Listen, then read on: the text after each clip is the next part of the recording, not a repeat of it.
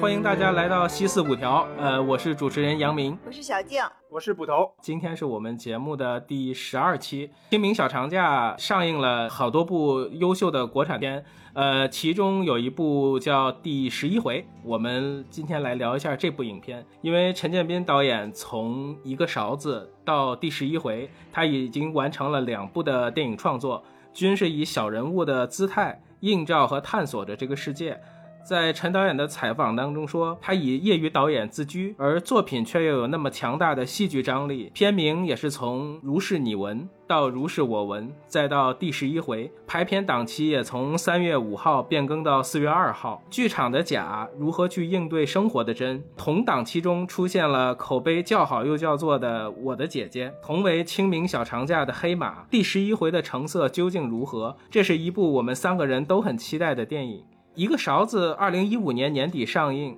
斩获了金马和国内电影节的好口碑。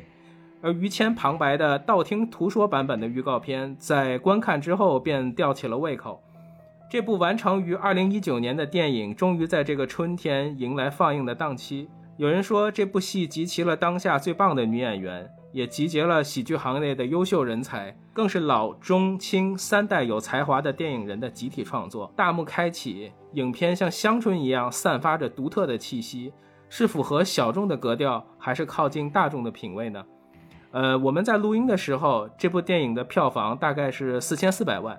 上一部电影《一个勺子》是两千三百万。呃，我们也期待这部电影能有一个好的发展。那今天我们就来聊一下这部电影。首先，我先来念一段这个跟电影有关系的台词，从这个台词看看大家能够感受到这个电影的什么。嗯，生存还是毁灭？To be or not to be？他的脚在松开刹车的是一瞬间，他在想什么？挣扎、犹豫、痛苦、愤怒。他的脚在狂喜，他的脚在哈哈大笑，但是他内心在流泪，在抽搐，在哭。他意识到自己是在杀人吗？这就是复杂的人性。这其实就是艺术上的思辨性。我希望我的戏不是生活本身，它是一面镜子，它反映出人与人的关系，人与时代的关系，还有人与生活的关系。我们把艺术还给世界，把世界还给人，把人还给他们自己。我要让这个问题冲击你，磨垮你，拥抱你。人人都是哈姆雷特，他就是马家沟村的哈姆雷特。嗯，这是电影在一开始收音机里传来的一段。到了这个戏的结尾，这这一段台词又再次重现。那它究竟是一个什么样的故事？你通过这段台词又能感受到这是一个什么样的戏呢？那我们今天就来先聊一聊。首先，我想请两位再聊聊看完这部电影之后，呃，先给这个电影打一个分，呃，有什么感受？呃，另外同档期的这个电影你们有没有看？呃，有没有其他的分享？嗯，小静先来。我先说说。呃，因为当时看这个电影的时候挺仓促的，呃，所以我呃是下了班之后直接去的嘛，然后前大概有前二十分钟是没有赶上，呃，不过看后面看的也还比较完整吧。我很客观的对这个电影可以给他打一个七分，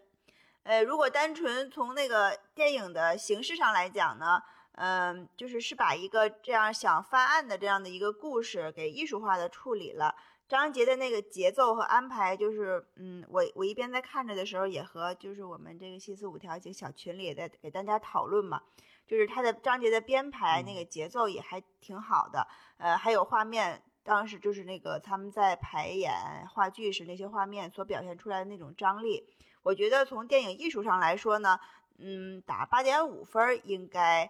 应该够得上吧，但是后期，嗯。后期里有一些东西就让电影的意义有些降低了，比如说它的一些配音呀什么的有有改动哈。呃，我在看的时候，杨明就说小静就是像在直播一样，然后我，然后我就是呃看到明显他们的那个口呃口型和台词是对不上的嘛，当时我就通通过那个。这个唇语吧，就能读出来，它它原来是什么东西，呃，是什么话，然后现在现在表达的出来是什么话，然后这个当时还是印象还是有点打折扣了。如果说这个电影在我认为可能表达表达上来说是有点形式大于内容吧。陈建斌人说过嘛，他想表达的就是我们对生活、对世界、对人的看法，有时候是真的是片面的。是有偏见的，甚至就连当事人嗯自己也会随着时间的推移，对真相产生怀疑和迷惑。这是其实就是它应该是这个电影的一个主线。呃，如嗯果是想表达这个内容的话呢，这部片子也算是呃能表达清楚了。观众想要追求一个什么，比如说想要知道一个什么真相啦，或者是想要看到人人物之间更多的这种情情感的碰撞啦，可能稍微的有有一点儿过于跳跃，它太太通过那些艺术的画面去冲撞了。呃，所以我我觉得打七分还还可以。嗯，就是说，但是同期档我我我没有没有看别的，然后应该是捕头他看了别的，可以让捕头分享一下。嗯，嗯，好，对我看了是两部电影，我首嗯先、呃大概是打一下分儿啊，呃、嗯我打的话就是我觉得对我来说哈，它应该就是及格往上，呃我打的嗯。是六点五分儿，嗯。嗯，我呢我就把这两个就是陈建斌的两个电影进行比较的话，嗯，我肯定是更喜欢之前的一个勺子，呃，尽管他的、他的那个票房其实不如这个嘛，呃，就是肯定是不如这个了，是吧？这个已经奔嗯。四四千万往上了嘛，那个三连的话，嗯。呃，然后两个清明档期的电影相比的话，我肯定是更喜欢我的姐姐，嗯，因为嗯那个更容易让我产生共情。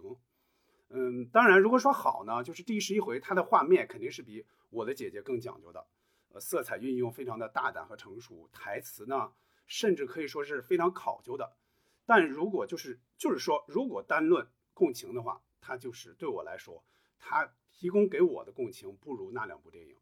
嗯，这里边应该有这个电影的问题，应该也有我的问题。我其实说起来啊，还是算比较喜欢看艺术电影的。嗯，我反而是不太喜欢看那种，呃，一定要都去影院去看大场面那种，那种我是不太喜欢的。我我是愿意看一些有一定探索性质的这种艺术电影。嗯，但是我又不太喜欢这种话剧感太强的电影。看这个第十一回的时候，我不断想起一个什么电影呢？就是《你好，疯子》。我真觉得他们都是话剧感和舞台感超过电影感的电影。嗯，这两部电影幕后的参与者都有导演饶小志，是念饶吧，对吧？嗯饶小志，嗯呃，他就是话剧导演出身。陈建斌更不用说了，年轻时候演过那么多的话剧，而且很多都是先锋话剧。这两个人遇到一起，很大程度上，我觉得他们就是要这么整。嗯，但是对我来说，共情稍微少了一点。嗯，好，那我我也是给这部电影的打分是七分，嗯，就是也是因为某些原因会降到这个分数。如果是正常情况，应该我觉得就是完成度是很高的一部电影。呃，首先这部电影是我非常期待的作品。呃，首先是因为一个勺子的风格化，呃，一个勺子最初它的这个影像的视觉风格是按照秋菊打官司那个路子去走的，手持摄影，嗯然后有很强的戏剧感。呃，它生活气息的布景啊，比如他们这个呃蓝天白云椰子树的这个炕头。那第十一回的话，我是觉得从前期的拍摄到灯光的层次的丰富，再到后期的调色，它都升级了很多感感官的和心理上的刺激。呃，尤其是这个舞台的俯拍，呃，预告片里头回字形的甬道的这个镜头语言，还有就是一块红布的浓烈。另外就是人物特写的镜头都是非常非常扎实，嗯，这些是我觉得值得观看的。呃，但是剧情的推进推进性很强，可是我看，但是我觉得这个电影可能有点长，到这个第七、第八章回的时候，其实是有一点点泄劲儿的。呃，字幕有点特点，全都走完了之后，后面有一个藏了一个彩蛋。呃，这个视觉语言中，这个车里面车底。包括呃时代、时空它们之间的对应，我觉得这些东西是值得品味的。嗯，我我自己的个人感受就是这呃一个勺子和呃第十一回两个电影的节奏感，其实在我看它都是一个呃要被迫接受，而且是在很危急的情境下，按照自己的逻辑去臆想这个念头和动机的过程。不停的要解决眼下的困难，但殊不知一步一步的走向了更被动的远方，而且会得到相对未知的结果。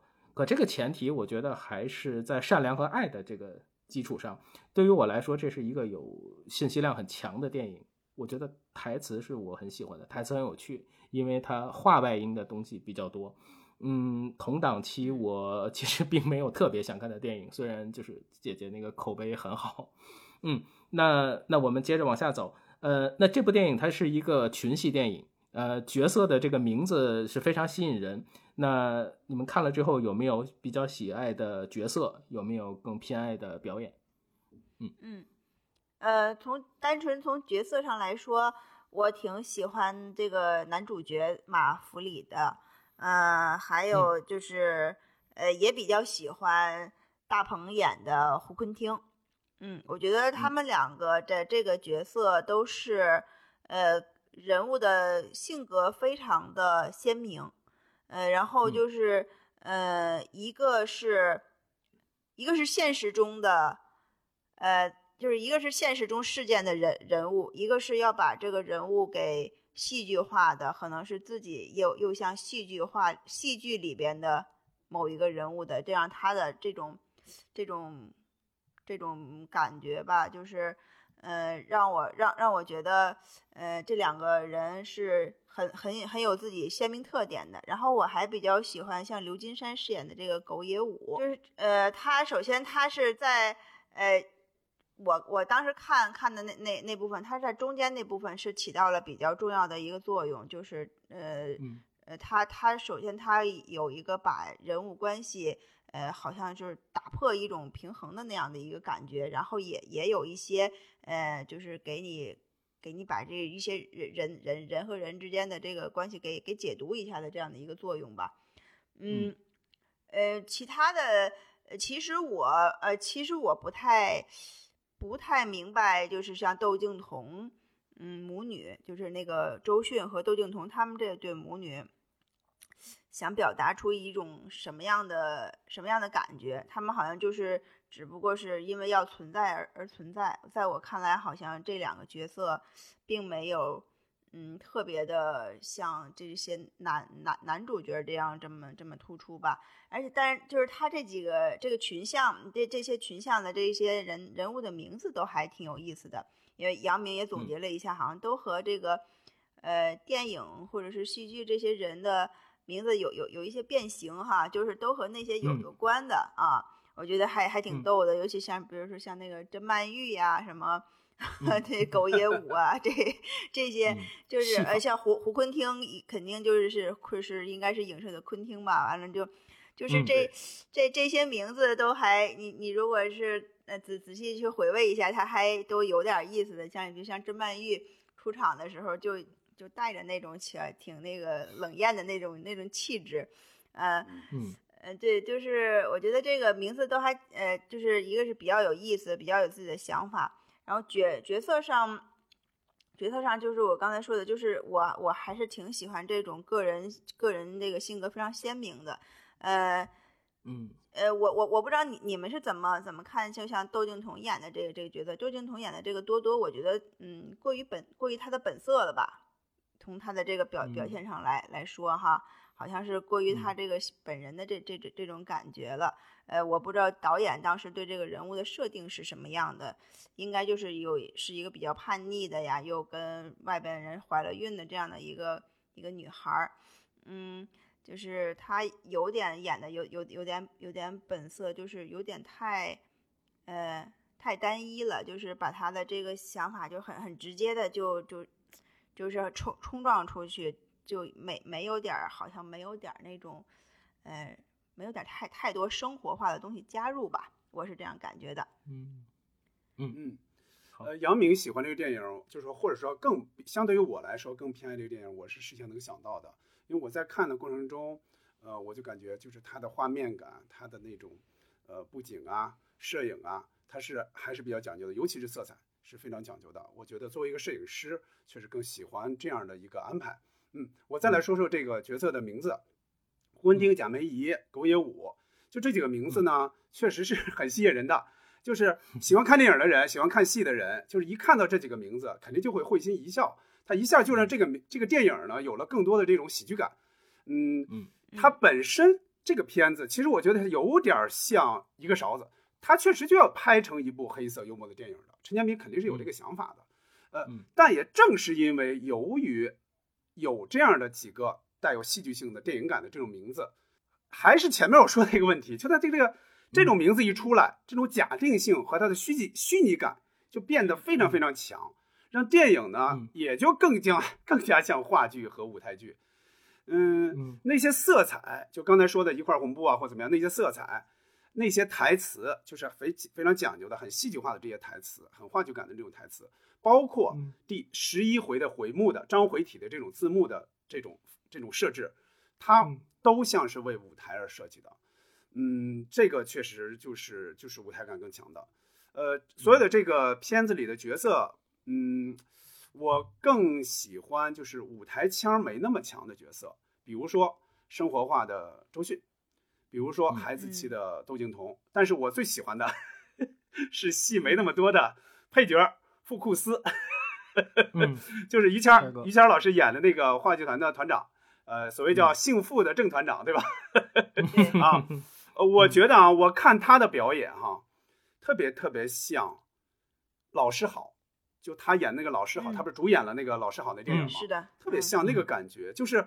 我觉得他就是很生活化，就是很像他在、呃这个相声舞台上那种那种自如，呃那种就是你、你你是那个什么样的我都能接住，就是嗯在那么在这么一个不那么接地气的电影里边，他演了一个接地气的人物，言行举止都显得很生活化。我觉得这是非常不容易的存在，因为我我我想陈建斌肯定对每一个演员都要进行一些干预，大概我要的是一个什么样的表演。但是我觉得嗯。于谦这个部分是对我来说是非常非常对胃口的，只可惜就是于谦的戏太少了，就是他在肯定是一个很小的配角嘛。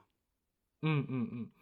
那我我来补充一下哈，因为这个戏我我其实，在做这个这个节目之前，我我我找了很多的资料去看，然后呃非常好玩儿，呃我我在我来看，就是这种信息量很大的电影，对我来说，其实是我开始觉得会很困难，但是我觉得陈导的那些资料或者采访，其实他已经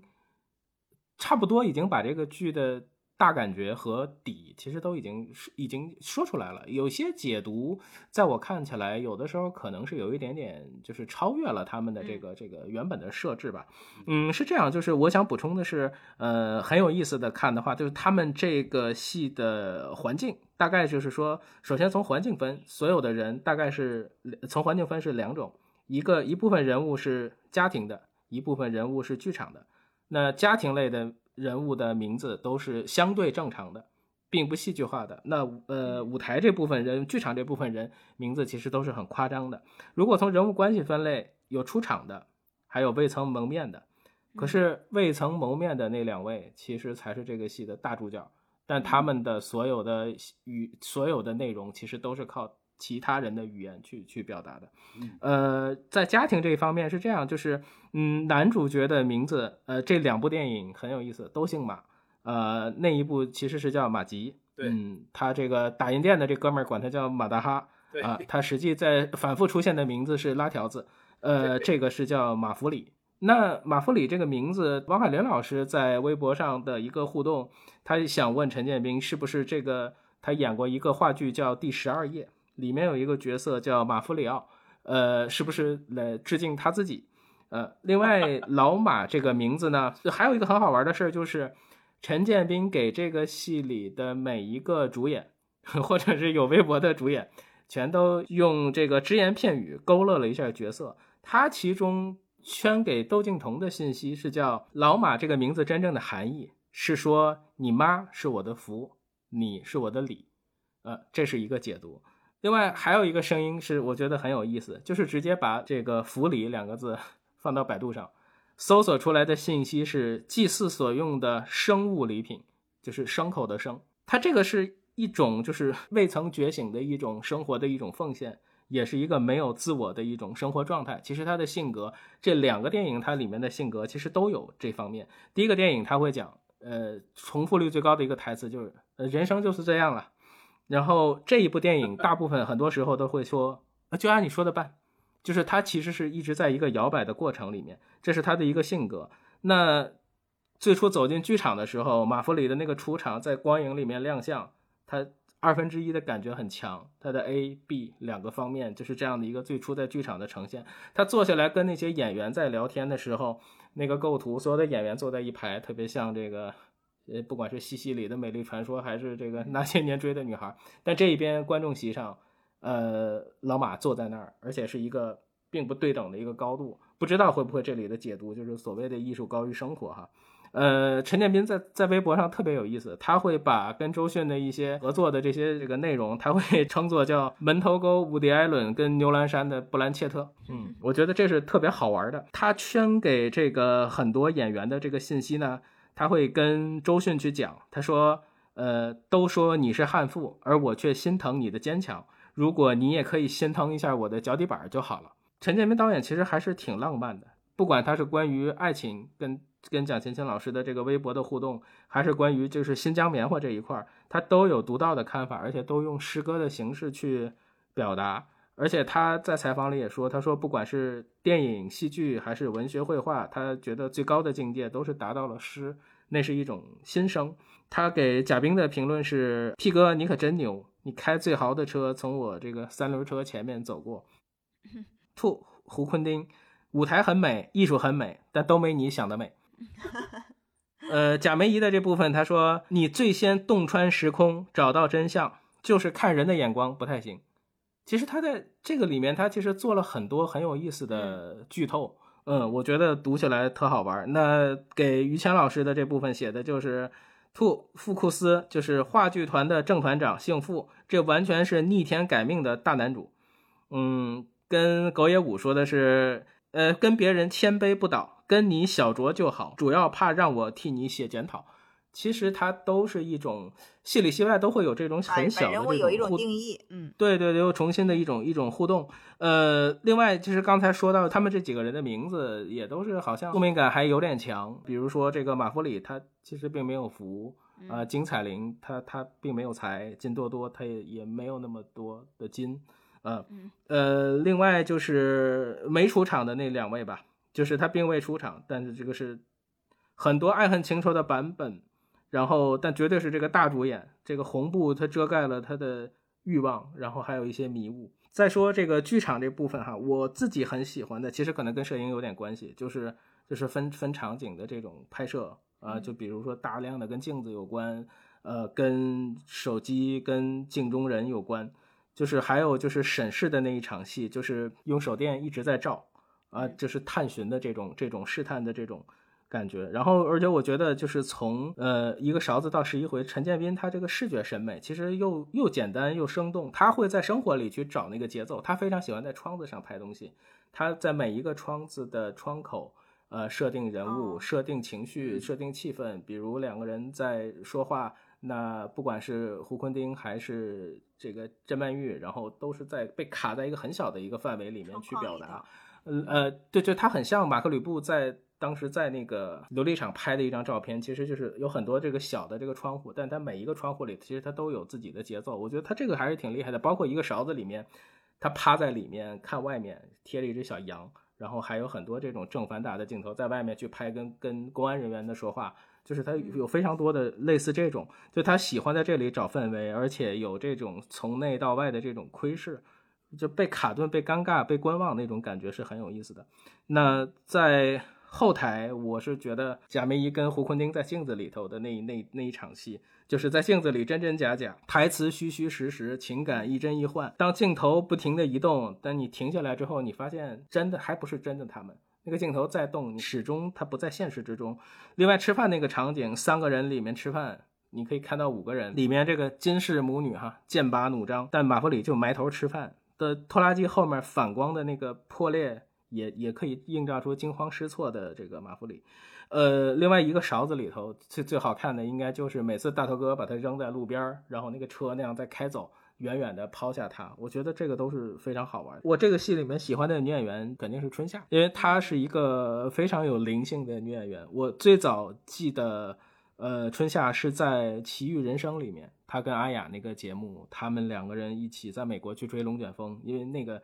当时那个画面真是又又感性又动人的这个身影，呃，我记得他在里面追了好几天，终于看到了一个影子，但始终他们就没有遇到真正的风暴。当时他很让我感动的是，那个司机跟他们说：“他说我不能为你们制造一场龙卷风，但我们只能带你们去感受大自然。”但当时他听了这个非常感动，所以那个瞬间我我记住了春夏。嗯，春夏应该是他的家庭，他的生活其实并没有外人想象的那么的美好。所以他在这部戏里面，其实跟这个戏也很有很多很像的地方。因为这部戏里面，春夏是一直在寻找赵凤霞，因为他是最希望、最在乎找到这个戏的真相的人。他从这个戏痴慢慢的走进历史，然后接近赵凤霞，然后为了求真、探索这个角色，慢慢成为自己，又通过艺术的方式成为他，成为他的一部分，最后。完全替代他，所以贾梅姨完全成为赵凤霞的化身。但也因为在此期间穿行，她也看清和审视自己的情感。她的表演这部分，我是觉得她表演空间拿捏的很准确。因为他的一段采访，他说角色要说的话，并不是角色的内心，不是台词。而是台词上没有说出来的话，嗯，呃，台词上说我要走了，并不代表这个人真的想走，那个是我的空间，呃，我的空间不是要改词，而是要说出这段话的瞬间，让别人从你的脸上读到你在想什么。我觉得这个很像当时徐浩峰的那个采访，就是好玩的文字、好玩的影像或者好玩的电影，应该是这个样子的，就是你说的话跟实际的表达应该是反的。狗野武的戏也非常精彩，尤其喝醉酒那一场，呃。他们说拍的时候那场戏叫《狗野武之夜》，嗯，P 哥信信佛、信天主、信科学，但这个戏好像最早说这个设定，他们是要做一个叫陆上行舟的概念，他们是要在是要弄成一艘船在这个上面，嗯，但是他的出场其实他就是一个李建设的影子，呃，他要承担这个为父母尽孝的这个角色。他带来了他的视角的解读。窦靖童和呃周迅，因为在我的印象里，他们都是非常有天赋的人，无论他们的表演还是窦靖童的音乐，周迅真的是老戏骨了，一颦一笑都是。非常专业，他的这个人是为角色服务，尤其是他在那个天幕前跟胡坤丁那场动作戏，窦靖童的领悟力很好。我我曾经看过他那个《梦幻森林》的那个音乐纪录片，他对生活的态度是非常非常老了。他从小就说他妈妈给他留下过种子，跟他讲没有什么东西是永久的。他有一段话非常打动我，就是在长安街上，他走着在桥上，他看落日的时候，他说：“他说我非常喜欢看落日，我总觉得那些美好的记忆和回忆，那些片段都像落日一样是最美。”美好的，如果落日来了，我就在这认真的看一会儿，就像这些美好感受在心里。其实这个话非常打动我，我对他非常好的印象，其实都是来自这个纪录片。嗯，好，啊，我我再补充一个啊，就是为为什么我刚才就是说你说说说到喜欢的那个角色，我只想到了那那三个人的，因为我我现在目前看这些影视剧哈，就是我我一个是呃，如果如果这个人不太会演戏呢，还就是还不太会演。他他不会给我留下太深的印象。还有一个一个就是说，如果这个演员太油，他演东西太油，也不会给我留下太多的印象。呃，就是我我我跟你们的意见就是有有有点不一致。就是我喜欢的，像比如说像马弗里这个角色，还有胡坤汀，还有狗野武，他们这三个男演员，还是还是在我在我能认知的范围内，他们是在这个电影里演演的比较到位的，比较好的。就是再用心去演，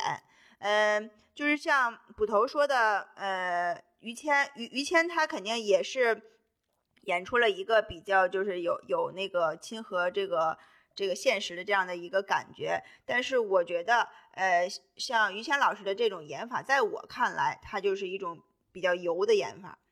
呃，就是说他可能让让让你觉得他就是日常他就是这样，他在剧里也是，他剧里可能也就是这样。呃，如果这个角色如果换成范伟演，可能会会给我留下更深的印象。我我我就我就想说的是，呃，为什么一个角色能能能给我们留下一个比较深的印象呢？一个就就是看他演的这个方式的问题。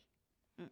呃，我这么说啊，就是啊，我这么说，与其说是我喜欢于谦的表演，不如说我就喜欢这个人，因为因为咱们这个题目其实开始说的是你偏爱的角色嘛。其实我就没有往，我就没有往演技上去去琢磨。对对对，啊，其实其实我更喜欢的是这个人，这个角色。明白啊。那那我们再来聊聊出现过的一些人物吧，比如说牛奔老师，你们怎么看？呃，牛奔老师，我我先我先说吧，我先说，我觉得牛奔就是个是个是个这个热情似火的街坊大爷，他什么嗯都、都会跟你去聊，然后用非常善良的角度去、去跟你沟通。嗯嗯，刘奔老师的那个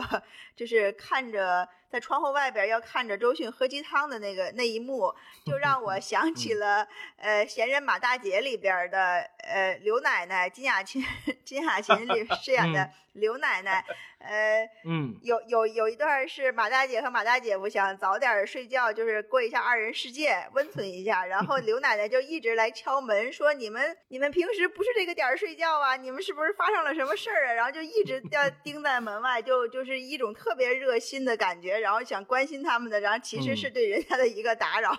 就是 就是这一幕特别像，就这这这老人的这个感觉，嗯我我来我来我来说说我我来说说呃牛本老师啊，我在哎。看这个角色的时候，我是比较喜欢的，还是跟刚才我说的于嗯。谦那个戏份差不多，就是我是觉得嗯。他也是一个生活化的这么一个角色，呃，嗯。就是是给这个这个戏这个不太生活化的戏是增加亮色的嗯。呃，我嗯。我我那会儿我就想，我我说如果有这么一个邻居也挺好的，就是我们生活中其实是就是邻居之间比较淡漠嘛，就是基本上你也不认识谁是谁，就有这么一个比较热情的，哪怕他对你的生活造成这点小干扰，我觉得也 也还挺好的，而且他没有别的目的，他就是关心你。我我还说嗯今天我在超市遇到的那个那个女的，突然对我很关心，一个老一个老大姐，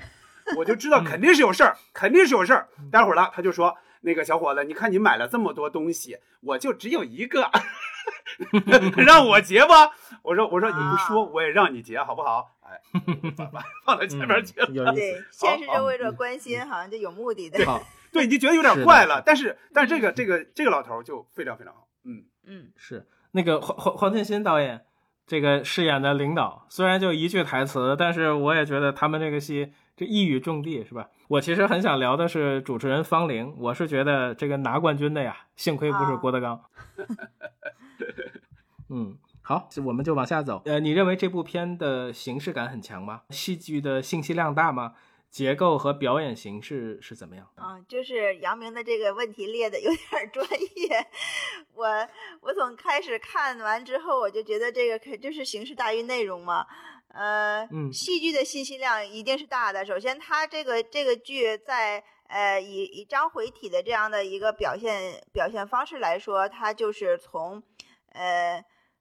从这种戏戏剧化、文文学化的这样的结构来的嘛。呃，然后一一一张一张的，其实，在我们这样整整体看完之后串起来之后，其实就觉得它就是一部，就是整个就是一部虚拟的大戏。其实可能跟现实中的生活都都都是脱节的，就是就整个就是一部大戏。呃，然后呃，他在剧中，嗯，就是一直都是有这个话剧的这个排练的这个场场景在里边，然后包括他们演员之间的台词，导演给他们说戏，包括那一个红布遮盖下，呃，演员之间在卖力的这样这样表演，嗯，这种戏剧传达出来的这个，就是说怎么说呢？这个抽象化的这个感觉，还是把这个电影的这个基调，我觉得拔得还挺高的。其他其他的就是说结构和表现形式，它它这个戏让我呢让我在这个整部这个剧里看到了戏剧，还有电影，还有还有就是说真实的现实之间的这个差异。差异化是就是在我看的过程中，呃，越来越越让人感觉的明明显。就是说，戏剧就是他他因为他不不断的是有这个，就是说戏剧从业者在给你解读什么是戏剧啊，什么是现实啊，怎么人物之间嗯是怎么演的，你你是你是现实里的人，那个是剧里的人是什么关系？他一直在给你灌输这种呃这这种戏戏剧的专业专业性的东西，然后还有不断的在说嗯台词，然后像导演和呃贾梅姨之间的那些对话也也都是一些那个那个那个戏剧里的台词，呃，他嗯整个这个这个戏这这个把戏剧的舞台上的表现，还有还有这个现实里的东西，让让让你是又有又有结合，然后又又能又能分明，但是它就是又是融入在一个大银幕的电影里，这个感觉让让还是对我来说还是挺有冲击力的。嗯，说到形式，我感觉它形式感不是强的问题，是太强、过于强的问题。还像我前面说的，就是它更像是话剧，而不是像电影。我相信这个电影的本子啊，就是第十一回这个本子，基本不用动。如果把它换到话剧舞台上去演的话，我觉得它会受到更多的肯定，至少至少会有更多人懂它，或者说愿意懂它。电影观众和话剧观众当然是有重合的，对吧？都是观众嘛。比如我的话，我我也看话剧，我也看电影，但是这两者还是有很大的差别。至少人们走进电影院，他想看的是电影，而不是看话剧。话剧呢，它有一种假定性来保护演员，而且他们是真正在台上是真人啊，在台上大声的说台词，大声说台词，动作略带夸张的进行表演。现场的观众是可以触摸到他们的，甚至可以听到他们的气息，哪怕先锋一点、夸张一点，观众也基本能够接受。但电影可不一样，它不是真人在观众面前表演，它就是它首要，比如你你是故事片，那你你你承认是不承认你是故事片？你要是故事片，你就要通过讲好这个故事，让观众产生更多的共情。说到这个信息量什么的呢？这个电影它其实是一个戏中戏，对吧？舞台部分呢，其实是有非常非常多的这种展示的。大鹏作为戏里这个导演叫胡文汀，对吧？胡文汀，嗯，他带领演员们进行排练，这个部分单独看还是挺好看的。包括那大块红布在各种场景的应用，对吧？在舞台上，包括他们开会都要蒙着那么一块布，对吧？这种形式感也还挺好。但是我更希望它确实确实这个这个这部分出如果出现在话剧舞台上。那那我是比较愿意看到这样一部带有尝试性的、带有先锋性的这么一部戏的，呃，放在电影里边呢，这个舞台上的画面、这种场景和现实生活交织在一起，在我看来，我觉得它没有产生一加一大于二的这种效果，反而形成了互相的一种干扰。如果说表现形式，刚才也说到章回体的这种字幕显示，它是非常舞台化的。呃，也算是一种创新和尝试吧。当然，之前应该也有，但我不确定是哪个了。应该是有这种这种大概的这种形式的。嗯，马弗里呢，中间有这么几场戏哈。马弗里在王学兵扮演的这个叫白律师，对吧？是叫是叫白是姓白吧？这个律师和贾冰扮演这个屁哥之间，他来回的穿梭。嗯，面对这两种针截然不同的针锋相对的意见和建议，马弗里。无所适从，他只能两头逢迎，他跟谁都说好好，就这么办，就这么办，对吧？嗯，这段处理也是非常像话剧，而且而且特别像寓言，尤其加上豆花到底是咸了还是淡了这样的一个评价，嗯，反复的说，反复的说，这都是非常非常舞台化的东西。王学兵这次 终于露了个正脸，对吧？上次 就就是声音出演和一个 背影背影和那个那个后脑勺出演，这次终于露露露了一个正脸。这两个角色里边，就名字都没有啊！上一次特别惨，连名字都没有啊，对吧？那只羊都有名字，对吧？所以说，呃，这两个配角就是这个白律师和屁哥这两个配角，如果相比较的话，我还是相对喜欢这个稍微低调点的王学兵演的这个律师。呃，贾冰演的这个屁哥呢，我觉得他过于神经质了。我是特别特别特别特别怕电影里的角色突然神经质起来，我特别怕，特别怕。嗯，呃。他这个这个表演呢，让人又笑不出来，你又没法被打动，所以我就感觉很尴尬。按理说啊，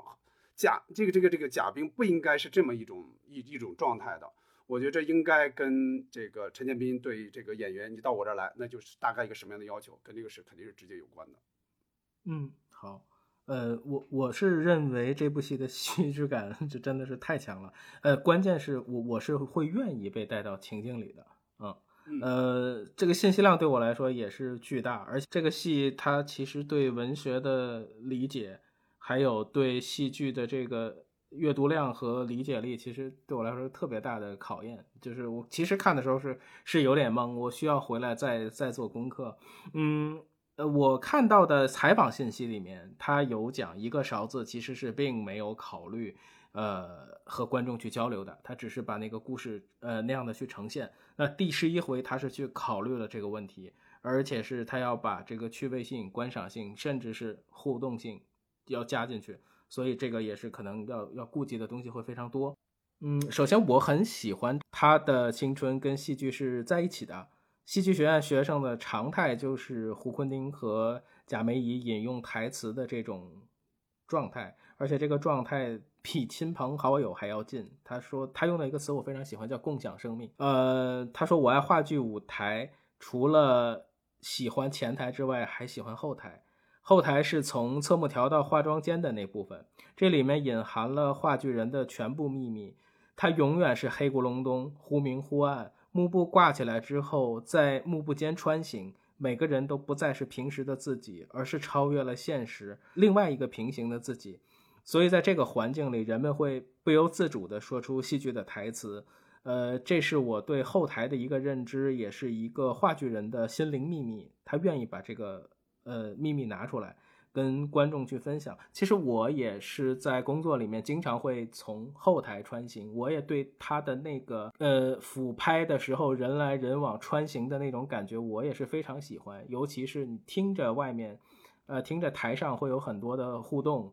然后你从前后这样去穿行，你能感受演员，包括在侧幕条，包括在嗯后场准备的那些人的那个状态。那些其实对于我来讲，作为一个摄影师是很喜欢去观察和捕捉的。他现在能把镜头放到这个后面来，让更多的人看到这个里面的一些环境，我我也是觉得是很有共鸣的哈。另外就是说，其实也挺想推荐，就是读库出过一本书叫《后场》，就不不是李诞那一本哈，就是不用反省文学趣味的那一本大的一个画册的一个摄影集。那个里面其实英国的那个摄影师也拍到了非常多。非常棒的一些呃演员在台下上台之前半人半神的那个状态，那这部电影有什么不足之处？嗯，小丁哥。嗯，呃，如果如果非要说这部电影有什么不足之处，我觉得，呃，从我自己感觉上来说，它的故事情节有一些碎片化，就是像刚才捕头说的嘛，呃，如果一个电影它讲故事的这个。呃，这个底一定要足。如果是呃不，它它一定是和戏剧有区别的，就是说它电影的这个故事一定是是一个完整的，或者是有一个线索在在里边穿插的。呃，它的它的这个情节呢，在在给我感觉就是有有点有有点碎。呃，戏剧的艺术有太冲击这个电影故事了。我承认，就是说我有的地方是没有看懂的，因为。因为比如看一个艺术电影嘛，好像如果说自己没看懂，就会显得自己 不太、不太、不太厉害是那种。但是我 我确实承认，我有的地方没看懂，也有有的细节它太需要琢琢磨。它这个细节呢，我说的是，就是说这这种画面表达出来的这样的形式，这种形式是一种艺术化处理、抽象化处理的这样的一种表达。你这这这些东西是需要。好好去琢磨的，比如说就是后边的那个彩蛋里头，呃，像脚和脚在一起蹭，然后还有那个陈建斌那个红红色的那个那个雨水打在身上，什么这这这种，它形式上冲击感是是对你的视觉冲击力是有的，但是他想表达的一个什么意思呢？你你要去又又要去好好的去琢磨，但是他这种琢磨呢，又跟电影那种电影故事。呃，比如说电影故事完了结束了，说给你留一个意味深长的一个一个一个寓意，让让你让你去想，这种这种理解又又是不太一样。所以我觉得他呃确实就像捕头说的，他的这戏剧艺术太冲击力太大了，对这个电影的故事情节冲击力太大。嗯嗯，有一个说法啊，就电影有一个说法叫作者电影。我觉得陈建斌的这两个电影都可以说是作者电影。就是，嗯，他是风格化，很风格化的这种电影。就说他可能，我觉得就是，他可能就没有想着让这个电影成为一个共情、特别共情的那种电影。比如贾玲，她要拍，我就她她就是让想让人们哭，就是不用琢磨，就是肯定能看懂。就是我觉得陈建斌肯定最从开始创作就没有这么想，就是这个出发点是不同的，所以说解读可能也要有不同的这种这种方式吧。我说一下我看的那一场哈，我看那一场，我是在有一天就是长呃小长假的其中有一天的上午看的，一共连我在一起一共是七八个观众，在全场就是一两个小时吧，差不多对吧？嗯，只有我在中间，我故意的嘿嘿的笑了几声，因为我觉得太怪了，就整场 这个电影院一个动静都没有，你是笑也好，你是出点什么动静也好，或者嘿嘿两声没有。我说那总得有人，就是就是好像有点尴尬似的，我就在追，我故意笑，嘿嘿笑了几声，其他人整场没有任何的这种响应的声音，有四个人哈，甚至都没有想到有彩蛋。你想想，电影院的灯还没有亮，你就撤了，那那这个是什么那什么意思呢？就是我也不知道他是不懂这个规矩，还是说你有彩蛋我也走了，我摸黑走，我摔一跤就摔一跤，所以我也不知道为什么，就是早早那那几个人就撤了。其实最后那一段他看懂好看不懂也好，我是觉得任何电影的开头和结尾都是非常非常重要的。就是你一篇文章你怎么起笔，嗯怎么落，那这个太重要了。所以小小静也没看到开头，对吧？没看到开头，对，就是就是我我是我对我来说啊，比如说好多电影啊，我要没看到开头，我可能是我就特别失望。我就嗯 我这么多年哈，只有一次叫《非诚勿扰》还是什么，我实在实在那次是赶不上了。就《非诚勿扰》那个电影，冯小刚那个，我是没有看到开头，我就急急急。他按说那肯定很很好懂嘛，我也觉得特别特别遗憾。呃，嗯亲民党电影，我的姐姐确实是黑马，嗯，第十一回肯定不是黑马，黑也是真正的黑，就那种。呃，嗯他们两个的呃票房和排片儿现在应该是差了十倍。嗯，我上午看了一下，反正票房大盘一个是四亿，一个是才四千万嘛。刚才杨明也说到了，我觉得嗯，关就是能形成这样的一个反差，应该不是没有原因的，或者说陈建明早就想到会是这样，但是他就说你不是我的菜，我就不想那样导，这这也是非常有可能的哈。呃嗯，陈建明导的那个一个勺子，我总觉得它像是一个预言，尤其是你看开始他拿傻傻子来说事儿嘛，对吧？勺子就是傻子嘛，最后他自己被人称为傻子，我觉得这个非常非常像一个寓言。但是呢，他的场景，他的那种就是对生活的西北生活的还原是非常真实的，非常重要的，非常非常重要的，还有西北方言的这种塑造。他所有的这些东西，他会让观众去相信这些事情是有可能真实发生的，愿意去相信它嗯，哪怕它是他这个故事本身是一个寓言。而第十一回呢，我觉得就是陈建斌的一个实验作品，嗯，也可能跟他就这这个拍电影就是玩票的，就有点啊类似于带引号的玩票这种习惯有关系。呃，他在拍摄过程中过于追求技术，而不是说我要把这个电影拍得更吸引人，或者让更多的观众来懂，来来来来来一起产生这种这种这种情感，与人物产生情感。呃，就比如说哈，嗯，这个其实是带有一个悬念的这样的一个故事，对吧？这个嗯故事的最大悬念是什么呢？肯定是马弗里他到底有没有故意杀人？但是电影到最后应该是没有给出答案嘛，反正我是没有看出来到底到底这个这个答案是什么。呃，嗯有些故事我觉得可以没有答案，比如舞台故事，有些话剧我就看过那种，嗯最后没有答案，没有。但是作为这种带有悬念意味的电影，我觉得最后它是应该给答案的，至少是给出一个方向。嗯，这一点我觉得是有点遗憾的。还有一点就是跟一个勺子进行对比的话，一个勺子采用了方言，我不知道这个为什么没有用方言。我觉得它非它肯定是发生在一个小城市、小地方的这种这种故事嘛，我觉得它非常非常适合用方言。嗯呃，但是我不知道是为什么没有用，是是这些演员嗯不太擅长去说，还是说陈建斌他舍不得降低他这种话剧感？因为一旦用了方言，我觉得这个这个电影的话剧感会降低，嗯而而没有这么做，嗯所以我不太清楚这是为什么。嗯嗯，好，那我我觉得这个电影里面有一个就是有趣的讨论嘛，就是叫这个电影一看就是中戏人拍的电影。呃，其实这个里面很很有意思，就是像这种这样的戏中戏，而且这个大主角就坐在下面，会总会让我想起《一步之遥》里面王志文那那一场戏，都是会有这种感觉，而且也都是呃有些时候就是感觉它飞起来就就下不来，而且是那种呃非常野心非常大的那种状态。嗯，但有的时候看到这儿，我又会想，就是说这戏剧没问题，可能问题就出现在我自己这儿，就是储备量、知识量不够。呃，我很喜，因为我觉得他们每一句台词，尤其我觉得在前面，因为我跟我看电影的时候跟我爸说，我说我觉得他们很好玩，就是每一句都是话里有话，你去听他的话外音，应该是非常有趣的一个一个节奏。另外，我就是因为看了一些采访之后，我才觉得，呃，陈建斌他的电影里面应该打开这个电影的方式，有可能是用诗歌的方式，有可能是用舞台剧的结构，所以我觉得，嗯、用更多的方式去打开电影，我觉得应该也是很有意思的，而且是有一种我用一张电影票的钱去看了一个话剧演出，当然这是气息的那种感觉是是不同的，但是嗯、从从价格上来说，这是一个很好玩的一个角度。呃，这个戏如果说不足，我觉得就是这个真真假假的这个价值的导向，最终把这个片子也送到了现实的宫里去了。嗯，嗯这个是我我的一一个一个角度。好，那那我们下一个话题，呃，停，谁呀、嗯，这段这个台词是这个戏里反复出现的一个节奏。那这段台词被删改，嗯，配音重新配音。那冒犯了观众什么呢？嗯嗯啊、这个我当时看你这题目的时候，我还没没看出来这段被删改了是吗？停是指我们对这个电影的，就是我们发现了被删改台词这个情况，我希望我们来喊 停，然后希望是是是这样啊啊，是谁呀？就是，对对对对对，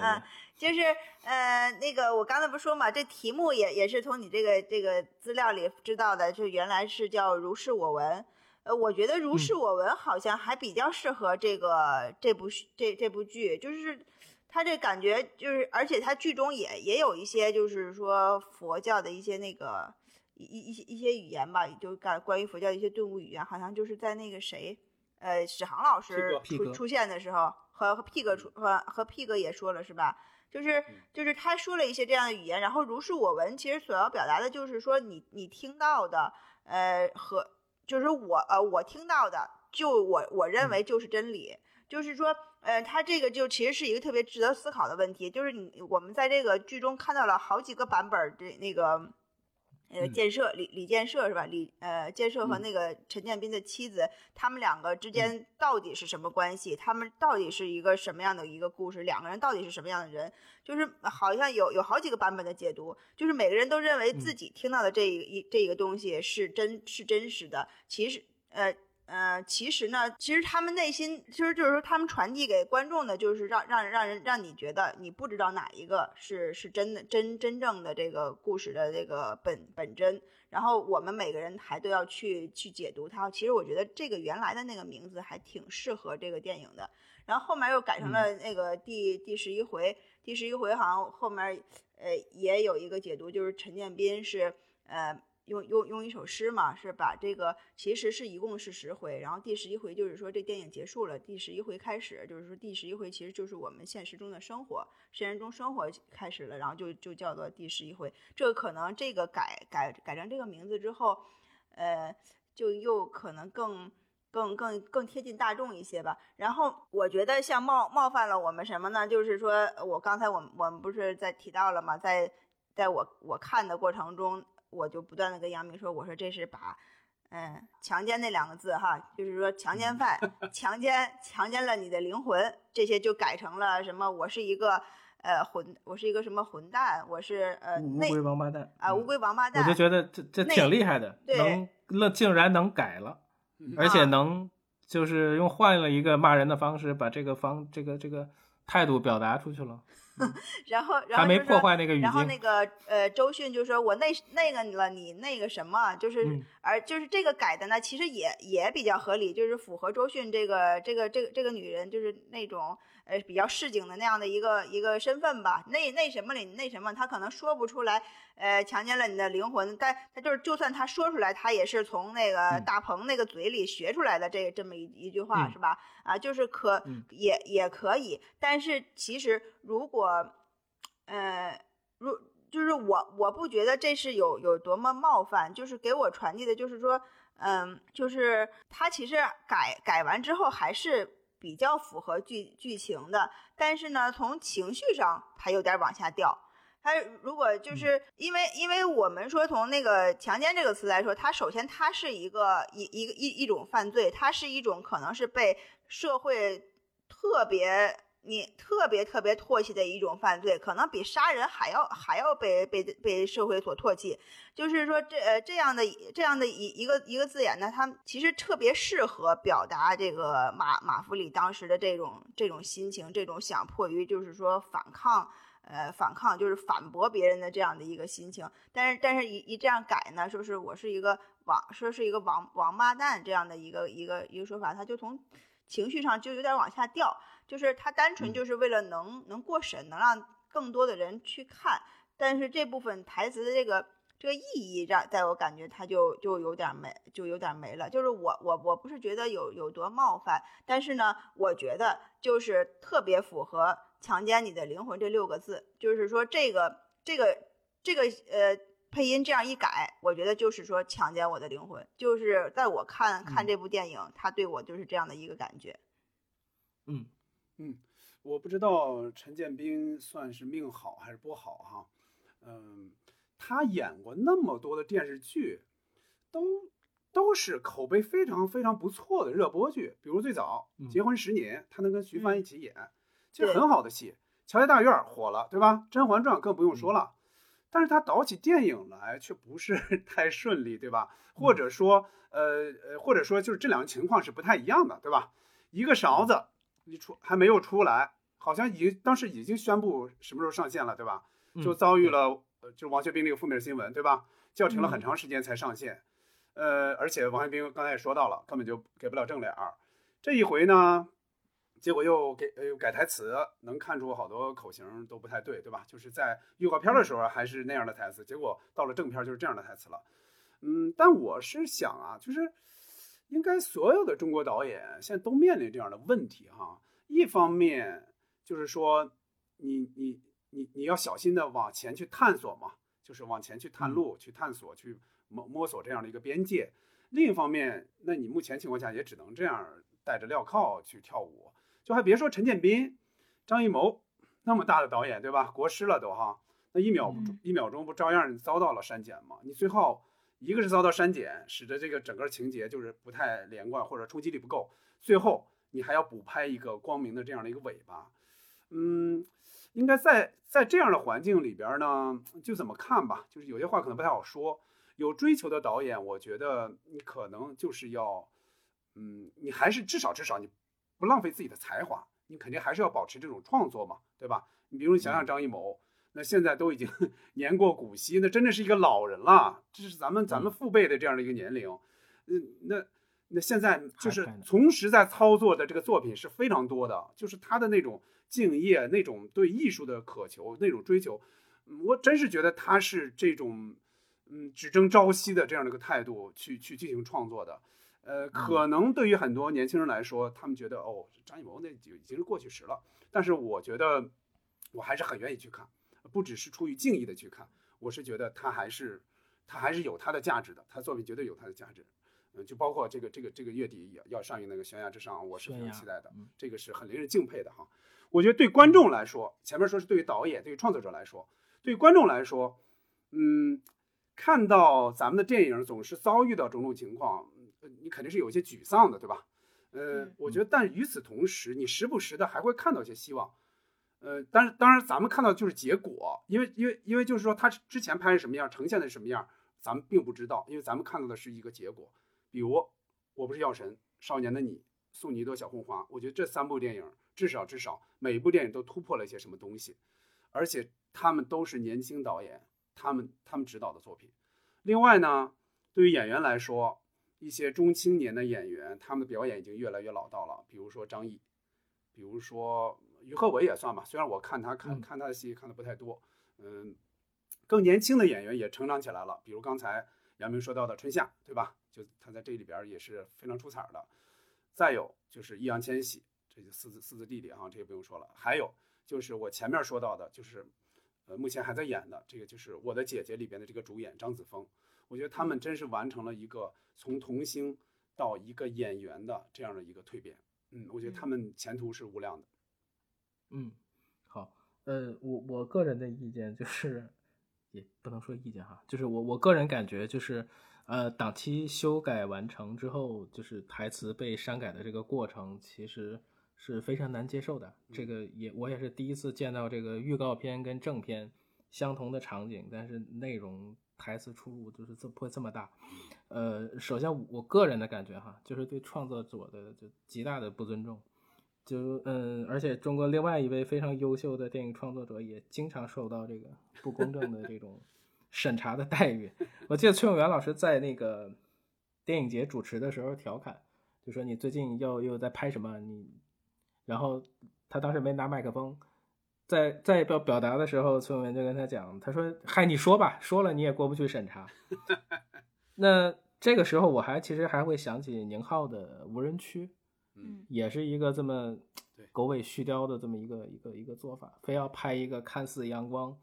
的结局。呃，其实不完整性本身就是艺术创作的一种缺失，这也是我为什么一般。如果看电影的话，我还是选择光盘或者下载更完整版本，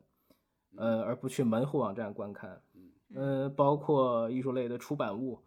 呃引进的一些简体版的书籍，我觉得有台版就看台版，呃，一个是文字的美，一个是章节的完整度，呃，我花了同样的时间，我我浪费了流畅的情绪，我还拿到了打了过折扣的内容，我觉得这个是最大的一种冒犯。嗯，呃，电影的类型从技术原因放映取消到这个电视的类型叫剪辑时间不足，就这个其实是越难越理解，是是不知道是不是因为鞋太多了哈。呃，就在北京动物园呢，有一个区域，它有它有一组雕塑，是这个猴子变成人的雕塑，它这旁边刻着一句话，叫“我们建立动物园的意义就是为了以后没有动物园”。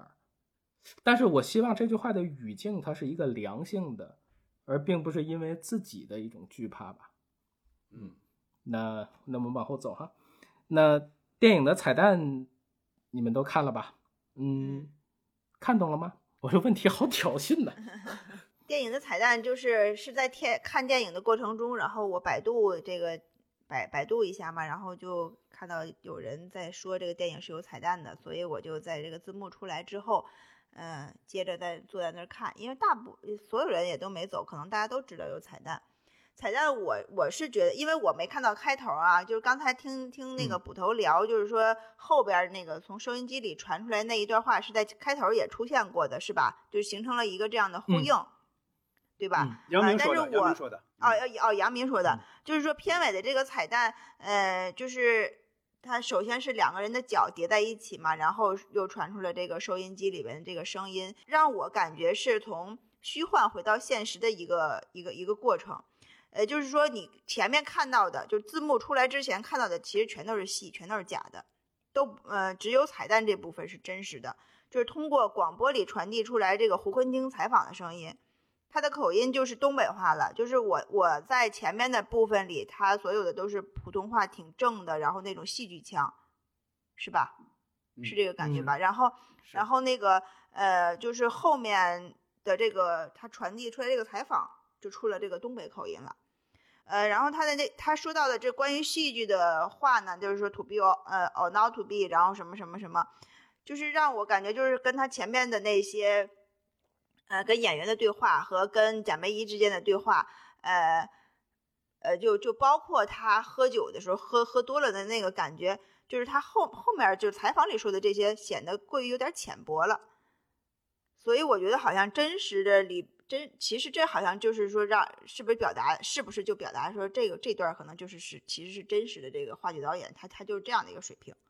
呃，然后陈冠呃陈建斌在拖拉机前面被红色的雨水淋着，它这个这个画面给你感觉看似是非常的魔幻的，其实我我觉得它是从从这样的一个画面的想营造出来之后是想想营造的是这个马弗里内心的一个呃一个感受，是他找到了真实的答案。他在拖拉机这个地方被被雨淋着，呃，我不知道他有没有，因为最后的一个那个结束的景，不是拖拉机下边的那个金属的那那个地方刻着那两个人的名字嘛？结婚结婚证什么那个那个名字，我我我觉得这个彩蛋应该是马弗里的，马弗里已经找到了关于他妻子和那个李建设之间，呃关系的真实的答案。我觉得他从内心里彻底明白了他的妻子和李建设为什么在车里车下会做那些事儿。就是说，他作为一个杀人犯，还是作为一个被被戴绿帽子的一个丈夫，他更希望是后者的这个身份得到颠覆。就是说，后者的这个身份是希望能能有反转，他就是希望他嗯自己其实是被戴绿帽子，但是他但是他从内心里呢，他不想把自己的妻子描描绘成是一个那种。呃，一个荡妇的那样的感觉，他其实是想把妻子，他他就是他，他现在能承认他们两个是真爱，他们两个就是本身就是以前可能就就是青梅竹马是真爱，然后在拖拉机下面殉情，他他可能在真实的真实的内心世界，他他想到的就是这个，他已经承认了这个这个是事实，可能最后我们能得到答案也是这个是事实，他们两个其实想死，但是。呃，是通过什么样？通过这样的一个意外来死的，啊，就是可能这这是最终事实，呃，这个案子的一个这个结果吧。马弗里其实接受了他妻他原他前妻就是呃可跟别人相爱的这样的一个事实吧，接受了这个之后，呃，他回到他回到他能获得的这样的一种家庭生活里里去。就是说，他和呃周迅这样饰演的这个彩玲这样的一个一个夫妻去开一个小店，然后有这么一个叛逆的女儿，然后呃去去过这样的一一一一种生活，好像看似其实没有什么轰轰烈烈的爱情，其实就是一个普普普普淡淡平平淡的三口之家而已。我觉得应该就是说会，其实在我感觉就是像把。呃，那个前面特别戏剧化的那么那么多回，然后就一下回到了现实中的生活中。我觉得彩蛋可能是有点这个意思。嗯，我不太确定的是，这个到底是就是小金刚才说的，嗯，就是说是一个哪个真实，哪个是假的。我是我是觉得是不是可以理解成是一个平行世界啊？我不是很确定，而且我也没有去百度，没有去查。呃，但是你们两个都说到那个拖拉机底盘下边那个结婚证。我看到那个结婚证的时候，我是稍微有点震撼的，嗯，我是觉得它又震撼又浪漫。在没有理解这个彩蛋更多的这个深意之前，我觉得哈，这个电影如果停留在那一刻，还真挺酷的。我真觉得挺酷，就是就是你说明两个人在下边是他他会还用了时间就刻了这个东西，这个这个这个是让人能够能够想起很多这种浪漫的这种这种事情来的。呃，至于这个彩蛋它具体是什么，确实也没有太太太看明白。他可能陈建斌这是他的一个小技巧，他就是让大家去讨论、去去去阐发吧，去解读。嗯，我觉得很多这种所谓学院派的这种导演，他们可能有一种期待，就是说，就是让你们看不太懂，你们都来解读我才好呢。啊，我觉得他们有这么一点小心思。我说点小花絮吧，就是我在看的过程中想到的小花絮，就是。这个甜蜜蜜的这个歌声是多次响起的，对吧？大部分时间都是在呃，就是大朋友们排戏的时候，那会儿会响起来。对，最后一次出现就是在彩蛋里边，这个女儿开着小车，对吧？两个人坐在后边去去去畅想，去和解，对吧？呃，这这样的一个少有的三口之家的温馨画面，光晚上的灯光打到了窦靖童的脸上。你会发现，这个窦靖童就是这个金多多，跟之前那个金多多好像已经完全不一样了，是一个乖巧的女儿，听话的女儿，呃，是他们的生活是充满希望的。这时候，邓丽君的这首歌又响起来了，我就看着邓窦靖童，我就看到她的那种眉眼和王菲的那种相似之处，我就突然 想起来，我说她妈妈王菲年轻的时候，在比她这个年纪小几岁的时候。就因为善于模仿邓丽君，当时出对对，当时出磁带，当时王菲的一个绰号就叫小邓丽君，这是当时我在看的时候，我也想到这一点了。嗯嗯，我我看到呃第一段和最后一段的彩蛋其实是两种不同的感觉。呃，第一段的时候就是公演开幕，公演开幕之后，他们用手电筒去照，就是那种探寻的感觉。呃，因为这个戏有很多时候都是那种场灯，场灯的那种感觉，就是像一双双眼睛那样一直盯着你。但是如果用手电的那个光那样去探索的话，是一种非常私人化的一种非常隐蔽化的一种表达。那当年的那些目击者已经成了现在台下的这些年长的观众，那现在这些年轻的观众也成了一批新的目击者，但是舞台上那些迷雾还在。呃，底盘的那个结婚证那一幕是是非常感动的。我当时看的时候就觉得，哇，就半天没缓过来。那个，而且他从虚到一点点清楚，而且还要转，呃的，真的看到那个的时候是是是，确实是感动的不行。呃，他像谜底被揭开，然后这个时代又的这个被时代的水这样非常残酷的这样去冲刷去流淌。呃，第二段他站在雨里面。那一段我是感觉，就是他的这个人的这种行这种行为的动机，他开始有一些觉醒，呃，有关于他自己的，也有关于时代的，因为他已经用呃死亡证宣告那个马弗里已经走掉了，嗯，以前他一直为别人活，也一直活在别人的语言里面，他只为面子活，他现在他可以终于为爱活着了，尤其是最后他们一家三口那样一直走。但是有的时候反思的事情就是，同一件事情，同一块红布，同一个语境，然后把它放到不同的时代，用现在的话去解读，人们依然会为当下的自己，为溅起的这个小水花还会产生涟漪。因为在这部电影的致谢名单里，我看到了崔健。我哦，在萧全的画册里，我看到他们曾经为摇滚那样的呐喊，而且这个片子里面有一句话是嗯。三十年前，那是一个面子比真相还重要的年代。嗯。所以我想的可能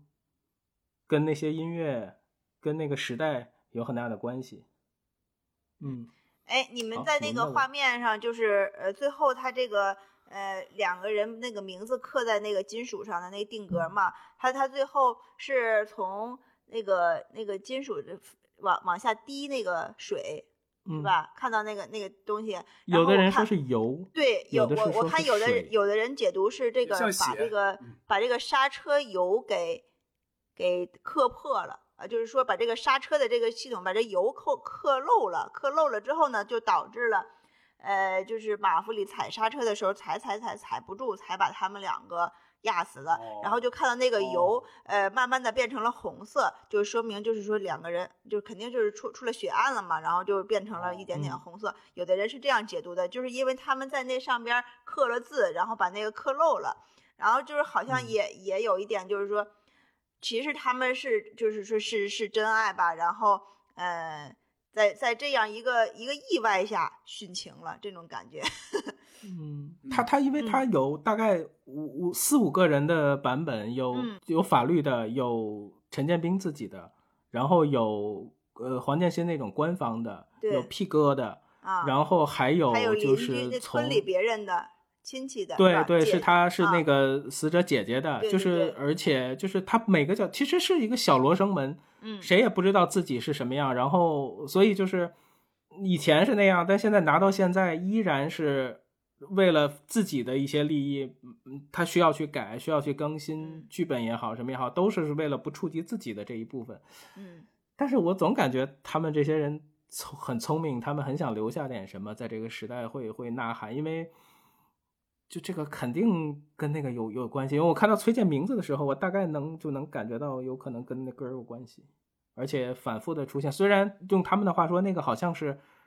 之后才才就是反复彩排，因为把把大鹏扔进去两个多月彩排，他们不断的试，不断的试，会有了很多的想法，包括现在的这些舞台呈现。嗯嗯，我觉得来所以我就觉得是来，源因为我就着，啊他的灵感因为陈建斌好像不是一个非要故弄玄虚的啊导演，我所以像我说，我说他，我看他采访，他他交了很多底，很多大家的猜测其实都不是最最最终的，嗯，呃，我在网上看到，就是说在电影第十一回上映前，陈建斌为观众赋诗一首，叫呃“花好月圆，出入平安”。电影只有十回，电影都会散场，音乐响起，灯光大亮，你走出影院，你走上街头，你的表演开始了。那出演了几千年的最伟大的戏剧开始了，它的名字叫《生活》，就是其实第十一回就是我们的生活。我觉得这个就包括结尾这个彩蛋，它也是这个意思。马弗里他就是回到了真正的生活里，呃，一和现在和现在的老婆在一起，和他带着的这个孩子过着就是普通再再普通不过的这样的生活了，就没有任何艺术上的加工，也没有呃 A 呃那个什么角色 A 角色 B 这样的假设，就是枕头里的肚子里的枕头，就是肚子里的枕头是假孩子，他们。他们在那个枕头大战那那个那那一幕，就是说最后说就是就就就给主持人解释，我这个枕头其实是个假孩子，就怎么也解释不清，假的是假的，为什么是假的？但是别人就不想听他把这个事儿说成是假的，所以就就默认了，就继续这样生活吧。嗯，就是可能要表达的这样，这传递的是这样的一个一个意思。然后呃，我还我还发现一个细节，就是我我不知道这个。呃，想传达一个什么什么意思？我想跟你们探讨一下啊，就是多多这个最后的这个角色，他是最后有有一个情节是在那个是被好多同学压压住，是吧？压住那个抢了他的手机，然后那个同学在读他他可能跟他的这个小情人之间的一些一些短信吧，哈，然后就是嗯压住他，然后他有一种好像被校园暴力的那样的一个感觉，就跟。跟他平时跟在家里对对待父母的那个那个那个性格是完完全不一样的。我想听听你们是怎么解读这个这个环节的，可以一会儿再说说啊。你们先说，嗯。哦，我先说我我自己关于这个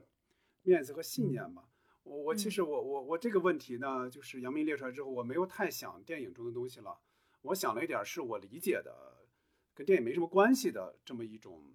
面子、信念或者说理想。我想了一点，就是我大概是结合我自己的个人的经历。我是做过十年的这个新闻，有十年的新闻从业经验，就是记者和编辑都做过。嗯，其实我大学学的并不是新闻专业，但毕业之后一直想做记者。应该主要是受到南方周末的影响，因为那会儿正是南方周末的一个黄金期。我总感觉我如果从事这个行业，一方面当然是发挥我的特长了，对吧？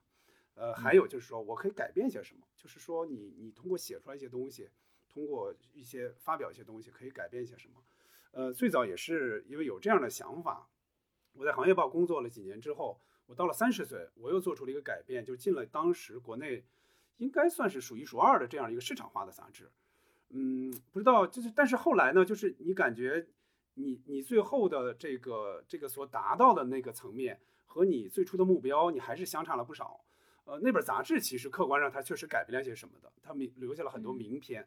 呃，但是我自己我觉得没有达到我我最早的那种想法。呃，当然也正好赶上了纸媒，就是纸媒行业的逐渐走低。后来我就等于就五年前吧，就彻底离开这个新闻行业了。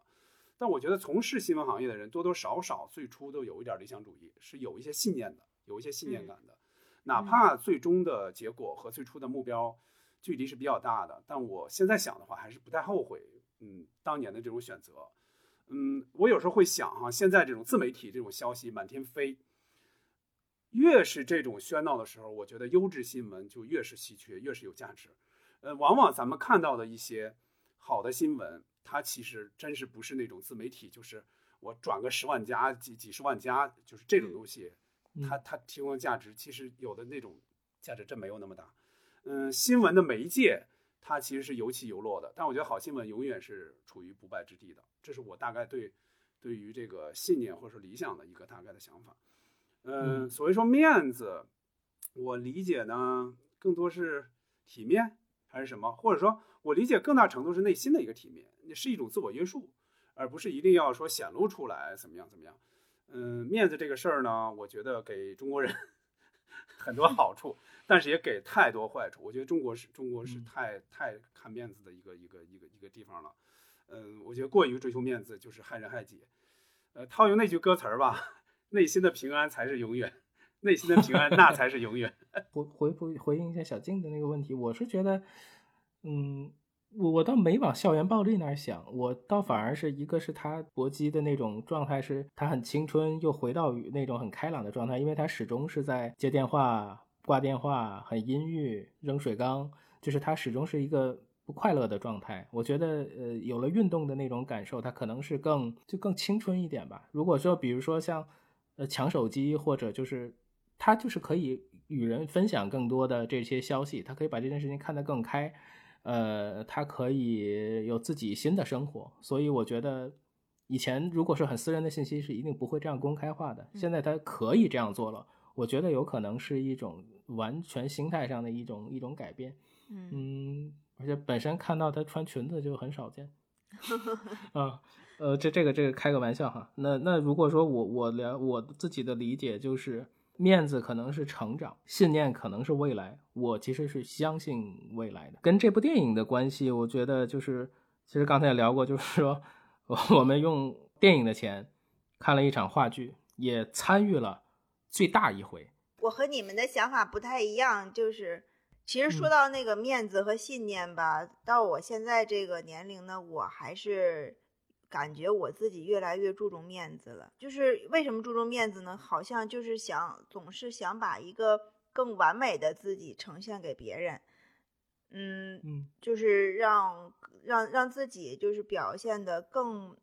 更不不会被别人被被更多的人抓住什么一些把柄啊或者一些什么的这样的，然后这时间时间长了之后呢，就慢慢的就变得不太爱表达自己了。就是说，如果我表达的越多，我可能会暴露的越多，所以我就慢慢的变得不那么特别爱表达，或者是我我只表达一些，就像我们我们今天下午不是说了一些嘛，不那么 real 的一些感觉，就我一一跟别人交流，我好像戴了一个面具，我会尽量去说一些好话，会尽量会不去得罪人，会讨好型人格，就是就是这样的一个感觉，就是让别人。觉得啊，我这个人挺好的，就是其实我觉得这是在于我自己很很带带很好面子这样一个感觉吧。然后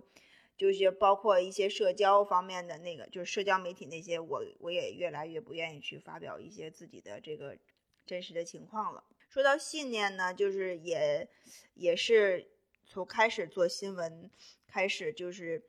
挺有这个新闻理想的，还还想过什么想去做那种社会记者呀？就像什么呃什么焦点访谈啦，什么社那时候北京台那种《法制进行时》啦，就这种社会记者，然后或者甚至是战地记者 这样的，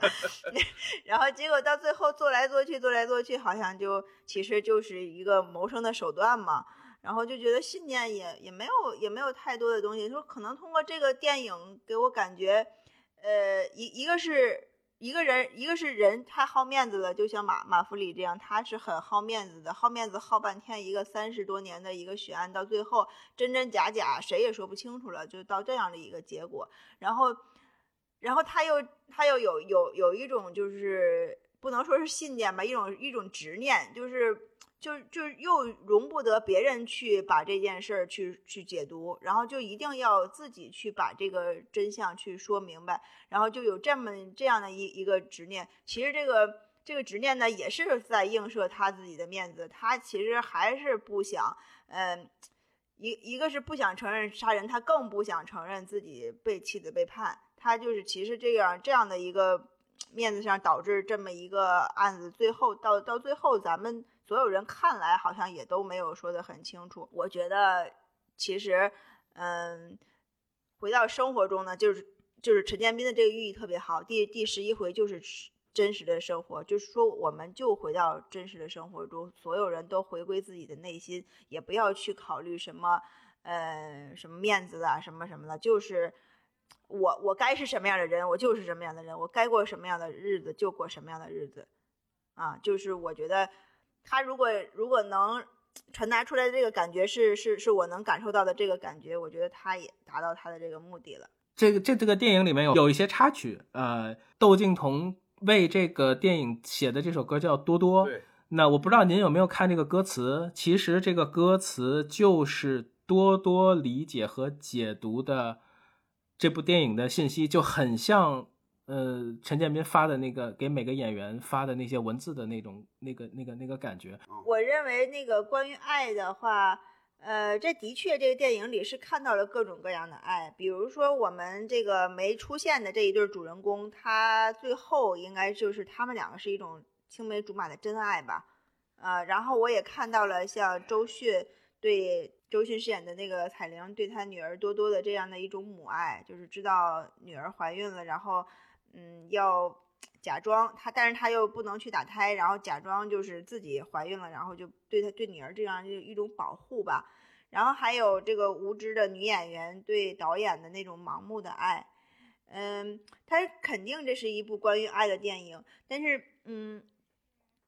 涉及到这个《甜蜜蜜》这这一首歌，应该算是这个电影的主题歌了吧？它就是在。我觉得起到一个什么样作用呢？《甜蜜蜜》这首歌一响起来的时候，它就会有有一种把这个气氛从从你，就是它其实本身它这这首歌就是一个你听起来的，因为它这个调性有点儿有有有有点有有点老嘛，就是会一下就把你这个这个感觉就是回到就是拉回了拉回到过去，实际上是是有一种那种。要讲故事，要虚幻化的那样的一个感觉吧。它只要这个音音音乐一响起就是这样。但是我觉得它能表达出太多太多关于这个这个剧情里边的什么东西呢？我觉得好像不是太不是太能表达。它只不过起到了一个节奏的一个作用。但是这些爱我还是都能都能感受到的。嗯，包括最后彩蛋里边妻子呃妻子对丈夫的这种这种关爱和最后他的他对他的一个理解。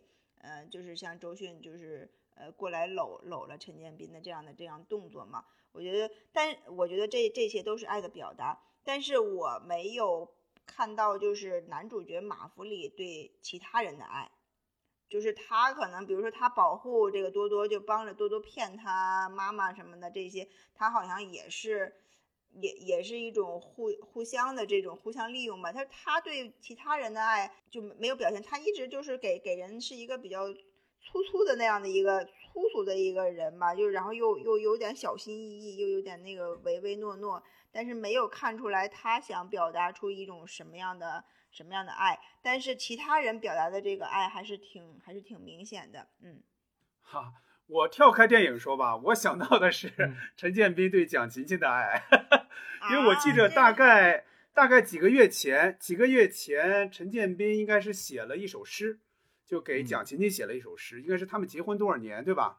那首诗当时我觉得还挺受触动的，而且那个语言真的是诗的语言，而且是原创的。就绝对不是说陈建斌从哪儿抄那么一句，我觉得，就是他是真正真正是懂诗的。我觉得，就是说什么，我记得有那么一句说，是因为有了他才上帝才发明了时间。我觉得这个这个话太浪漫了，太太好了。后来不是陈建斌还出出了诗集嘛，对吧？包括他这次不是给所有人物也也写了诗，对吧？我是觉得，嗯嗯，他应该是一个很浪漫的人，很感性的人，就这么一个人，很文艺的人。但问题就在于哪儿呢？就是。你如果指导一个电影的话，你你感性出发没问题，但你最后落下来，你肯定还是要理性的落下来。就我想起这个蔡康永说的话嘛，就是说，你你们以为我们这个嘻嘻哈哈的节目都是嘻嘻哈哈完成的吗？那绝对不是，那背后都是一些非常严肃的、艰苦的、长时间的工作，而不是说最后整个你们看到的就是这样的一个一个一一个呈现啊。我我是大概有这么一些小的想法，嗯嗯，那那这个从这个电影里面有呃有两段音乐吧，呃，甜蜜蜜当然有非常多的版本，但这个电影里面用的是这个最熟悉的版本。那在这个里面配合他们演员的表演，我觉得放到那个年代里面，用它去表达欲望，我觉得还是比较恰当的。呃，多多这个多多是我非常惊喜的一个一个发现，是因为，呃，这个音乐它，呃，这个这个歌词，它是窦靖童用他的视角，用多多的语言去，感觉是在为这个电影去写了一个非常有意思的提纲。呃，它里面也无数次的提到信念，也无数次的提到嗯信仰。我觉得这是一个很有意思的一个尝试，尤其放在这个电影里面是特别合适的。谈到爱的话，其实这个电影一开场的那个话外音，就是他们在早点铺去听那个广播里面，他会聊到小时候听到最大的谎言，就是这个父母会跟他吃吧，没事儿，我不爱吃。那他们主持人还互相调侃说，这个看来这个天下父母都是一家人哈。而且就是像呃金彩玲，她郑重其事的把枕头摁在肚子上，然后她说。她叫小马，四个月了。其实那个时候，我我是很很感动的。这个因为这种爱无条件的嘛，而且就是这个信念对陈建斌在这个电影里面一直贯穿下来的，就是这个像基石一样的。嗯，好，那我用这个陈建斌导演的一段采访的文字作为结，作为今天节目的结束。第十一回呢是一部爱情电影，爱是一种契约，而契约的本质就是一种信念，信念是一根无形的绳子，把我们捆绑在一起。家庭、人性、抚养孩子，这都给予信念，这是人性最光辉的东西。舞台上有了信念，就可以继续演下去；生活里只要有信念，就可以克服困难，收获幸福。呃，他们两个人在车上最后说了一句话，我觉得还挺感动的，叫“咱们会幸福的”。嗯嗯，那今天我们就聊到这些内容，呃，也希望这个电影能呃让更多的人看见。我们都剧透了，还有人去看吗？他迎他应该会迎接更多解读吧。他这，嗯，我觉得迎接更多解读是是他的命运，也可能是呃陈建斌作为导演，他非常非常愿意去去呈现的这样一件事。情，其实我觉得这个电影是值得一看，而且我觉得是值得看两遍。看不懂的话可以看两遍。嗯。好，那我们今天就聊到这儿，那我们下次节目再见。好，再见，拜拜，拜拜。叫，在梦里还能看见你的笑。朋友说我很糟糕，什么都不想搞，放他们去吃草。就像你对我撒娇，让你依靠，让你聊。全世界你最重要。